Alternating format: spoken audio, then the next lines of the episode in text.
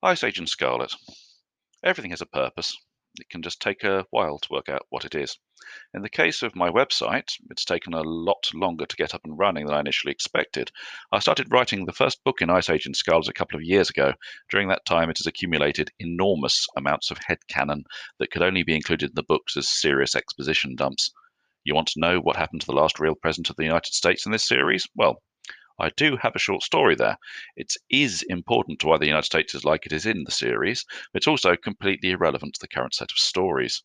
Want to know what happened when one of the masters of the vampire family decided that balloons were the future of travel in the 19th century? You bet there's a story there.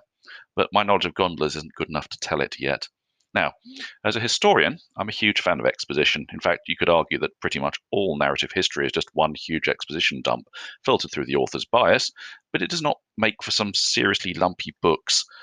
Therefore, this website's purpose has changed from a simple landing point for people who want to know a little more about my writing and a way to get newsletter sign-ups to a blog which will include the sort of background information that provides depth to the world of Ice Age in Scarlet whilst not impinging on the stories.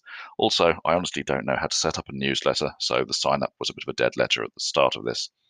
So, once I've got the hang of WordPress, I'm going to be adding a series of encyclopedia style background content.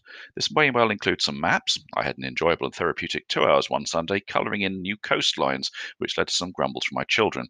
What is Daddy doing with our colouring pens? Tell him not to use up all of the blue.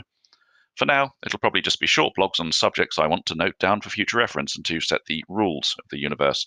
As an aside, there will be certain areas of the world where I will not be setting Ice Age in Scarlet content. This may be referenced in passing in the books or as an encyclopedia entry giving general information, but I simply don't have the background to write detailed content that would do justice to those living there. Instead, insofar as the setting works, I'll be inviting authors with an understanding of the culture and politics of those places to write content showing how those bits of the world would have adapted to the new situation.